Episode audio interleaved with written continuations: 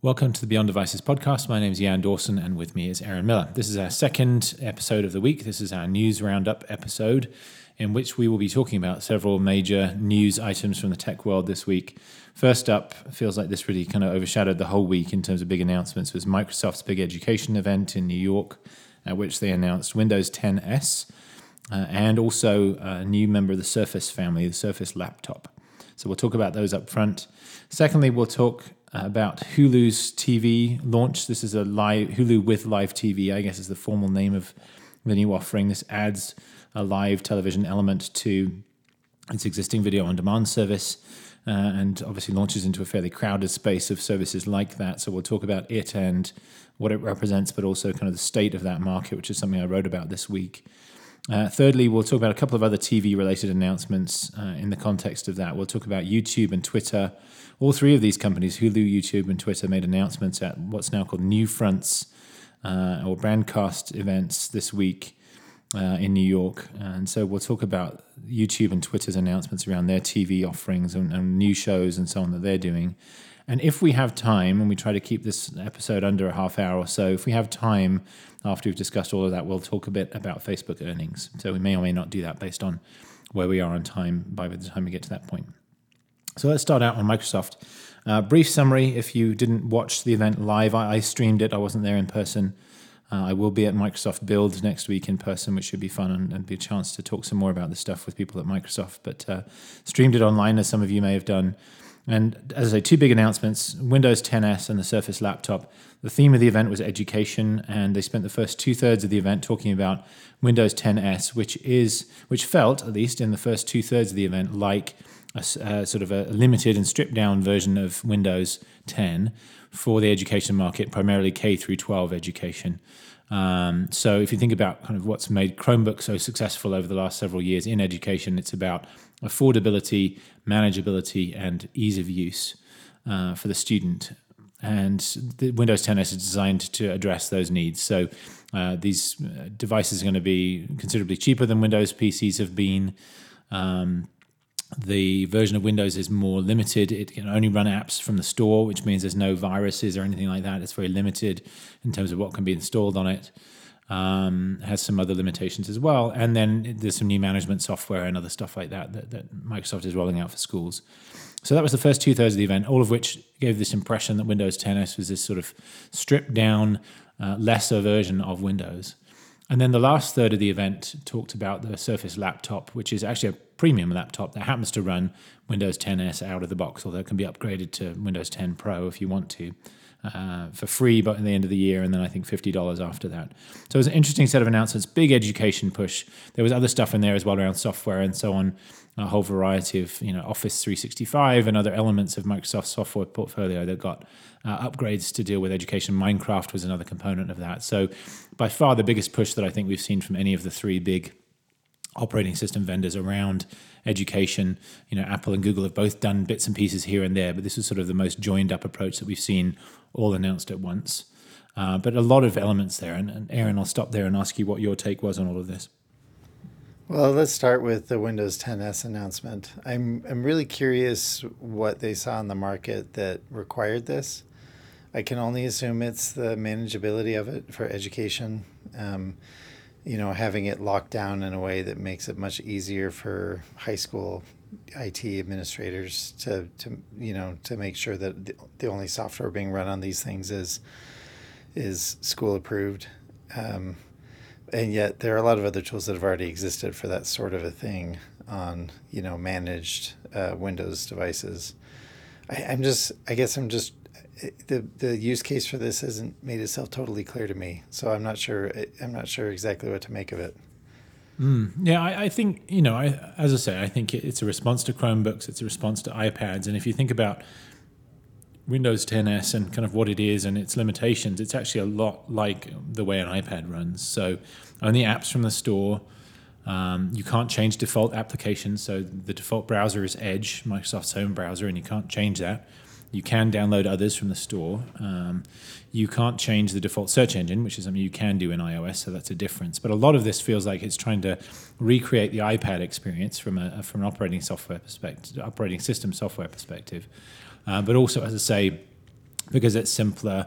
Um, it, they're able to to create some hardware from O E Ms that's cheaper. And they talked about one hundred eighty-nine dollars starting price point for these laptops. Um, talking to Bob O'Donnell, another analyst who also writes for TechPinions, earlier today, it sounds like actually that may not be Windows ten S specifically. That may be something else called Stream. Um, and so I need to look into that a little bit more. But the point is, it's going to bring down the price of laptops to more like the ballpark where Chromebooks have been most effective. And then from a manageability perspective, they've taken their Intune software that's used for managing corporate devices and extended that into the education sphere, where you can now uh, set up lots of these laptops with the same sort of configurations uh, pretty easily. It uses a U S B stick, which feels a bit last decade, um, you know, rather than doing it, say, over the air or something like that. But it's it's a lot easier than configuring these machines has been. And then the way it works is uh, when you boot them up, they boot up very quickly, and then they wake from sleep very quickly as well. So there's some features that are designed for ease of use. So it, it very much is designed, in that sense at least, to to compete in the education market. Um, yeah, I, I, I, that that makes sense. I, I mean, the the thing is, there have been tools to do to accomplish all of these goals for any Windows administrator for years and years. Mm-hmm. Maybe it's just that it, it makes it a default approach and a streamlined approach that makes it that much more like reasonable, right, or, or much that much more desirable. Yeah. Because the, the ability to, you know, configure a whole range of laptops all in the same base configuration, limiting what, what applications can be installed, like all that kind of stuff has been around for years, mm-hmm, in the Windows world. Yeah. Um, but I think I think the idea that it's just sort of a default, you don't have to think much about it, mm-hmm, approach. Yeah. Um, you know, rather than it being an additional cost on top of Windows to get those management, mm-hmm, tools, this is now the default experience for Windows if you if you're going with the Windows ten S version. Right. So that makes sense. Yeah, yeah. It just it I, takes I, a lot of that extra stuff out of the picture and just allows it to be out of the box, kind of what you'd want it to be in an education environment. Right. I felt like the tie between Windows ten S. I mean, I realize this was an education event, but the the tie of Windows ten S to the Surface laptops, that one is even more confusing to me, yeah, because the entry point for these is one thousand dollars, right, and it's crazy that that Microsoft thought it was a good idea to charge one thousand dollars and not provide a full-featured operating system with it. I think the, the, the forty-nine dollars upgrade cost, and I realize it's not an immediate one, but it's one that many people will some at some point have to pay unless Microsoft changes its mind. Yeah. That just to me is crazy. Like it's crazy, mm-hmm, you know. That like if you get a MacBook Air, you're getting the full O S ten experience. You're not getting, you know, like nickeled and dimed, which is what this feels like to right. me. So, I, I think you either you either bake into the cost of the O S and the device, so it's something people don't have to think about, um, or you just eat it. Uh, but I, I think charging an extra fifty bucks, I, I mean, this is marketed, this is obviously targeting primarily college students. Right. And the idea that college students won't all automatically pay that forty-nine bucks, but do it with annoyance in the process. Mm-hmm. Like it's, that's how it's going to play out. And the idea that Microsoft doesn't see that as a, as a brand liability is kind of baffling to me. Yeah. So uh, that said, about the device itself, I thought it was awesome. Like, I think it's really cool. I, and, it you know, it sounds like the people who got a chance to actually test it out really came away with high marks. Um, the fabric coating on the Surface, you know, I think everybody's reaction is like, ooh, gross, right? Right. Because it's going to embed any number of, you know, of gross things that just sort of happen to, you know, having a, a Surface you can wipe clean feels like a prerequisite for any kind of laptop when you just think of how dirty keyboards get. Mm. But but this sounds like this sounds this material sounds like it has that ability. So it right. sort of mixes the warmth of fabric with uh, ease of cleaning. Yeah, um, we'll see. I thought it was interesting that uh, it didn't come with U S B C. Right. Yeah, it's pretty basic um, in its ports. Right, especially because if you watch the, the promo video that they put out, the little two-minute, you know, mm. industrial design video that they put out, there's a screen, uh, there's a there's a brief clip in there where it shows um, sort of the ba- the bottom chassis, and there are U S B C U S B C ports in that image that snuck in to the to the uh, promotional video. Ah, okay. So they apparently had one with U S B C and decided to go against it, right. which uh, I don't know. I mean, I it, you know, it's not going to matter in the next year, and, and maybe they're planning on doing a you know, a, a refresh in a relatively quick turnaround. Yeah. But, um, all in all, I think it's great. I think touch and pen for the screen will be interesting. That was another thing that I wonder how well it'll be in actual, you know, firsthand experience. Mm-hmm. Uh, I saw another video clip where somebody was writing on, right.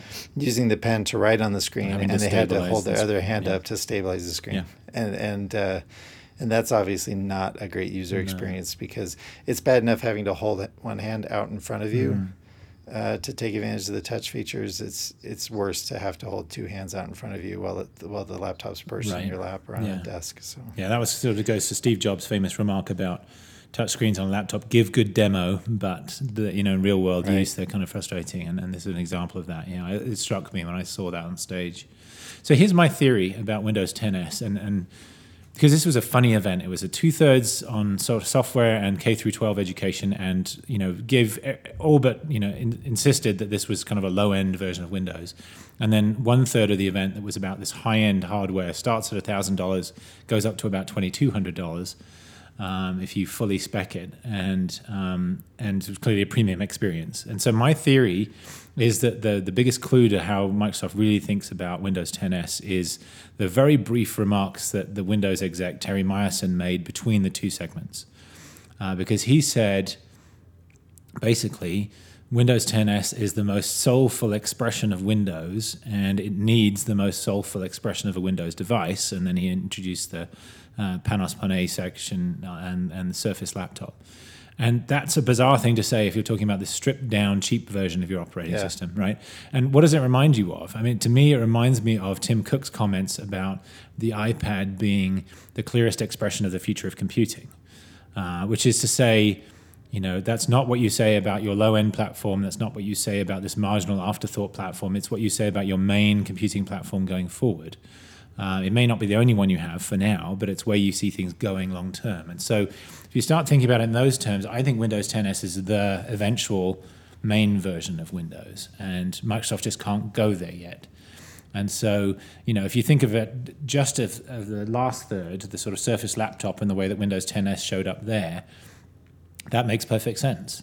And then you think about the first two thirds and you think, well, what was that all about? And then you think, well, Microsoft's getting hammered in education, Chromebooks are doing really well, and Microsoft needs a response to that. Well, they're developing this Windows ten S concept as kind of the next version of Windows. Not ready to go there all the way yet, but it happens to be a great fit for what people in education needs, because it's simpler, it's more manageable, it's more user-friendly, it's not going to be subject to viruses and, and bloat and clutter and everything else. And so you use it also as a sort of center uh, or central feature of your education push, along with a bunch of other stuff. And so I think that's the right way to think about the event, and the right way to think about Windows ten S. And there are a few other clues too. So the S naming echoes what Microsoft did with the Xbox recently, where they have the Xbox One S. That's actually an upgraded version of the Xbox One, not a downgraded version. So S signifies improvement, uh, not stripping stuff away. Um, and then there was another thing. It was like, nobody's asked this question, but you're answering it anyway, which was about Pro is definitely not going away. So, you know, you don't answer that question unless you think people are going to be asking it, which implies you're thinking about it. Um, and so that's my theory about what's really going on with Windows ten S. And uh, and in talking again with Bob O'Donnell earlier, he kind of has that sense too. And one of the big issues with Windows is their installed base is their single greatest asset and also their biggest sort of burden. And it's like the albatross around their neck, because every new version of Windows has to be backwards compatible with so many other older things. And yet there are so many more things you could do with Windows to streamline it and simplify it if you didn't have that. And so having at least a version of Windows that doesn't have any of that stuff, doesn't have to support the Win thirty-two apps, doesn't have to do any of that stuff, can just run uh, apps from the store, which could presumably run on ARM, uh, which wasn't announced this week, but something that's been widely expected, that Windows will eventually run on ARM.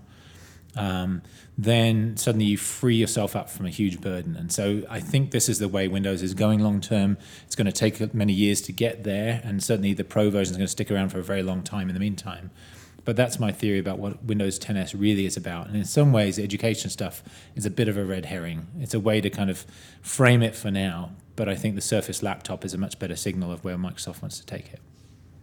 I, I think that's I think that's a really great insight. I, I, and there's all sorts of upside to that strategy, because it, it improves the Windows experience dramatically in a lot of ways.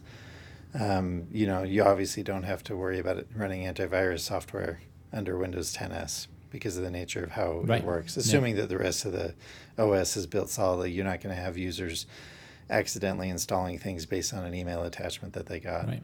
So so there's a ton of upside there that I get. Here's the here's the thing I don't understand, even in light of that. Why position it, if not in name, at least in fact, as a budget option to Windows, right? Mm-hmm. It, it, to, to Windows Pro. I mean, it's you pay fifty dollars to upgrade to Windows Pro. Right. Right. Mm-hmm. And and and their their first big positioning of of Windows S is in the education space, which most people think of as a market for constrained budgets. Mm-hmm. Yeah. Like what's happening, I think that the idea that they ought to create a version of Windows that's more like that the future is Windows S, that makes sense.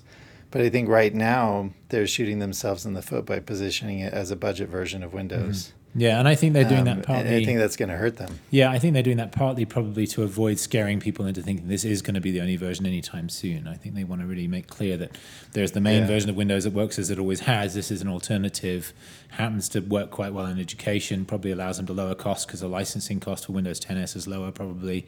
That, that's what helps O E Ms to get the price down and so on and so forth. Um But but yeah, there there are some real issues. I mean, the fact that you can't change not just the default browser, which is frustrating enough, but the default search engine, so you're forced into using Bing, and that you effectively have to pay fifty bucks to change that option, which is just a toggle in, in, in you know, Mac O S. Um, right. You know, that seems kind of crazy, and I, that's this kind of thing that I can see them changing in time. Um, but, but but this mentality that you're just describing, I think, is perhaps one of the most important insights in the differences between Microsoft and Apple in how they approach personal computing. Um, and it's this it's this absolute dedication on Microsoft's part that that they can't have compromises, that they can't take people off, that they can't just upset their user base and then deal mm-hmm. with the upset. Mm-hmm. Apple, on the other hand, is perfectly happy to make a lot of people mad in a design decision if they feel like it's where the future needs right. to go to have happier customers later. Yeah, and that's the difference and, between... And, a consumer and enterprise base and a base of one hundred million Mac users versus well over a billion, sure. you know, Windows users, I think. Yeah, but, but but I mean, Microsoft has to be thinking about that future, and they have to be made. The, the problem with the no compromises approach is that the the truth is everything gets compromised. Yeah. Uh, whereas for Apple's part, with you know, they choose the compromises that they feel like are are worth making in order to get the better outcome. It's much more strategic. Whereas Microsoft's no compromises approach ends up being much more reactive, where a lot of things get compromised, even if they have this vision of Windows S, which I which I think you're right about. Um, it's already hampered because the nature of the two versions compared to each other makes this S version that has all sorts of benefits feel like a budget version. Right. And and it's positioned that way now from the start, and that's going to be a brand reality they're going to have to deal with for, for Windows ten S yeah. going forward. Yeah, no, it's true. Well, I bet we could keep talking about this for a while, but we've got other topics to talk about. So let's move on to those. Um, first off, Hulu finally launched this uh, long-anticipated Hulu with live T V option. Uh, it's basically forty bucks a month uh, at a basic level. Um, you pay four dollars extra for taking the ads out of the on-demand offering, just as you do right now. Um, you can actually pay a dollar less to not have the video on-demand offering, so you pay thirty-nine dollars. Um, a couple of other upsells. There's, a, I think, a Showtime option to add the Showtime channel, and then there's a sort of a full D V R option as well, um, where you can add uh, proper D V R. It comes with a basic D V R function, but doesn't allow ad skipping and various other things, which is kind of the whole point of a D V R for most people. Um, but yeah, they launched that this week into what's a fairly crowded market already. So you've got uh, Sling T V, which is kind of the original player in this market. You've got uh, PlayStation Vue. Uh, you've got DirecTV Now. You've got YouTube T V that just launched a few weeks ago, albeit in only a few markets. Uh, so it's basically five major offerings in this space now, and this is the, the fifth one to come in. Arguably one of the least flexible, um, but it, it differentiates through, I'd argue, the user interface, at least in theory, and we can talk about that a little bit. And through the fact that Hulu's built in. So you've got that huge video on demand library as well as the live options. Aaron, what was your take on this?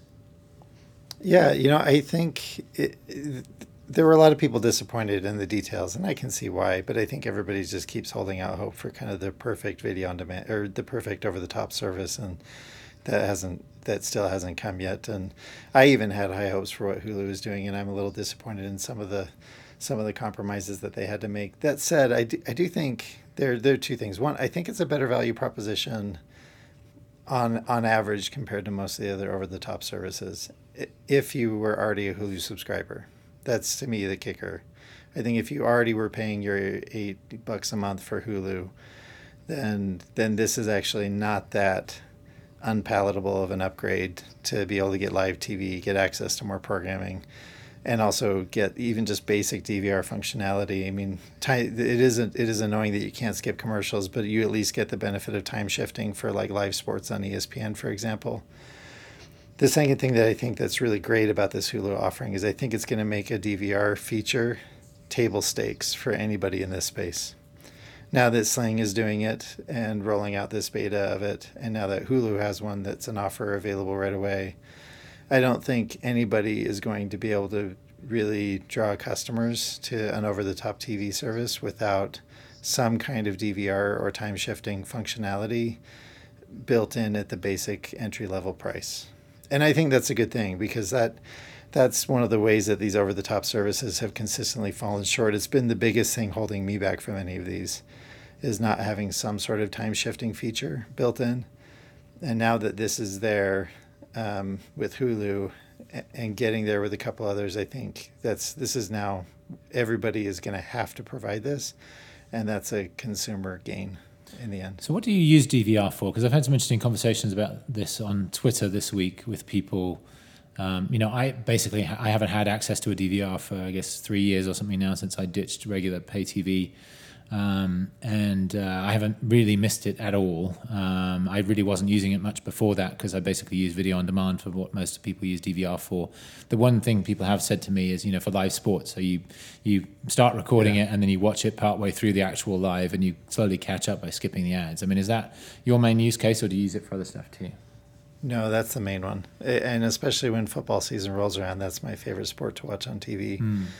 And so I'm, I was born in Denver, so I'm a Broncos fan. I don't know if this means we're going to lose some listeners by admitting that. Maybe we'll gain some. There are a lot of Broncos fans out there.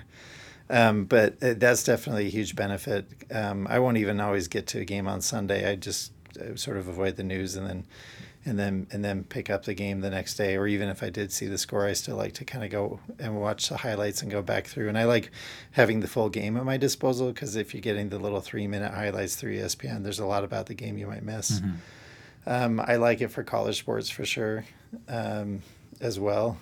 And so I think I think for me, you know, and, and I follow other sports sort of sporadically. I like, you know, if there's a big, like I'm not an avid basketball fan, but there are big games that come up that I'm interested in, and and I I, I, I really almost never sit down to watch them live if I can avoid it, um, because they're you know I'm, we've got kids we're putting to bed, or you know I had to go to, you know I, I went to my my son's baseball game that night, or I don't know, any number of other things. Very rarely do these these live events, mostly sports, line up with with. Uh, uh, you know, with my schedule. And so the time shifting thing for me is a big deal. With live sports, though, I got to say, being able to fast forward through the through the game is, is really critical. I think that's true for football games especially.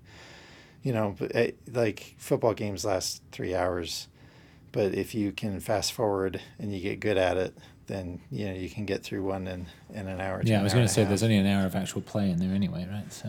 Right, and that's and that and that's really important to be able to do that. Mm. And so those are the D V R functions for me. The thing is, a lot of the other shows that I watch, the, those that I do watch, you know, show up in the Hulu service I'm already paying for, right. or show right. up, you know, uh, or I just wait till the season ends and then I pick up the season when it gets on Netflix, yeah. for example. I mean, Sher- Sherlock is a good example of this, because season four hits Netflix like uh, in a week or two, mm. and I didn't I didn't watch it live when it was on P B S, but. Uh, But, you know, I'm perfectly happy to, to I'll be definitely be watching it when it hits Netflix. And and so these are, I guess these are the ways I use the D V R mostly. And right. But it's only because live T V is not a big part of my T V watching. Mm-hmm. Yeah. But for the stuff that I kind of have to get live for it to be useful, like sports, mm-hmm. there's there are no good options out there. Right. Yeah, and I think what what Hulu actually, this service, and I, you know, I, I signed up as a trial subscriber or whatever for now. I'm, I'm a Hulu subscriber already.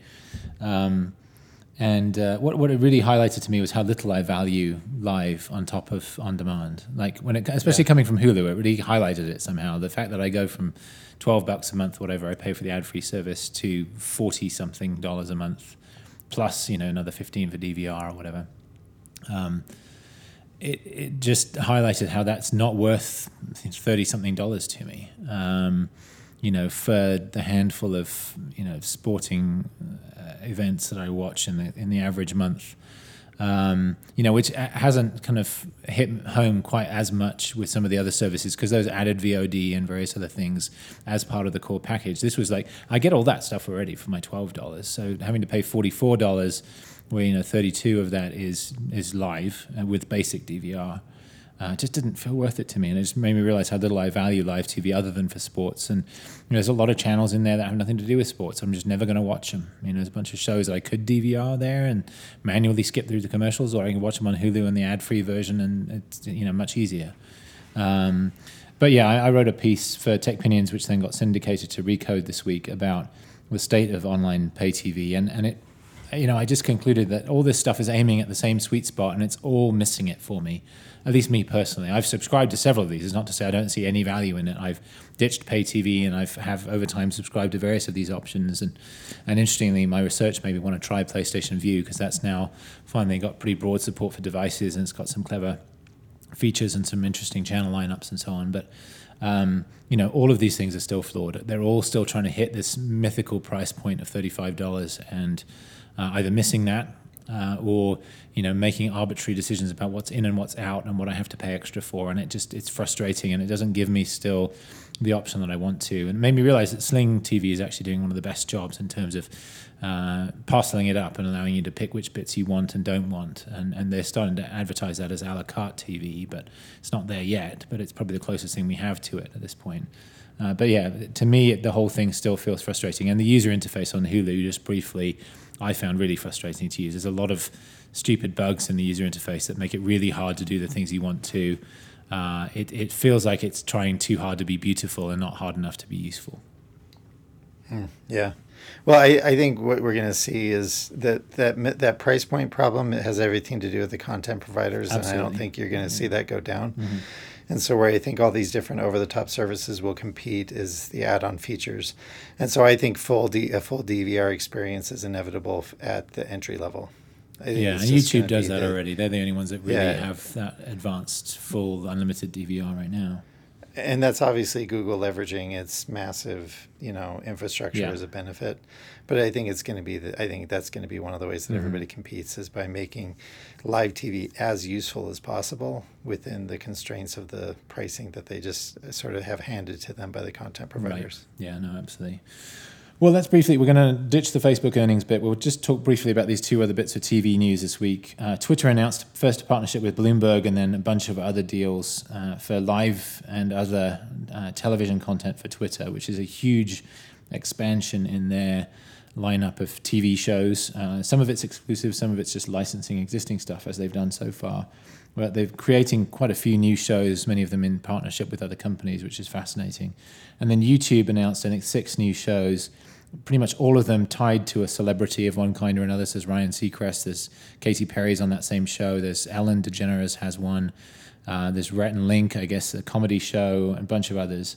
Uh, but these are mostly going to go on the ad-supported version of YouTube. So these are not YouTube Red originals that are exclusive to the YouTube Red service, which is kind of the main emphasis on the last round of originals they did. These are going on the ad-supported service, which is an interesting shift in strategy for them. But Aaron, what was your take on all this stuff? Well, I think this is really interesting in light of what we were just talking with uh, or about uh, over-the-top services with, because what's fascinating about this is we really kind of have two models competing with each other for people's viewing time. And there's the traditional Uh, sort of curated video experience. It's all scheduled out. You might have D V R functionality built in, but that's just approximating the TiVos that everybody, you know, had before this. And, and so there's essentially translating the old model over to the internet. And now the new model here is more, much more like the Wild Wild West, where everybody just kind of does whatever. and they put it up there and then they promote it and expect consumers to somehow find it and like it enough that they're willing to deal with a different user interface, right? A different outlet. And this Wild Wild West approach to video, if anything, is picking up speed. It's always sort of been there, but in much smaller uh, market penetration. But now that you've got YouTube pursuing this in earnest, Twitter doing its live T V, st- you know, its live video stuff, Amazon originals, Netflix originals, Hulu originals, is becoming much more like uh, just, you know, and then you've got all these YouTube creators that are building tons of, of, of viewers.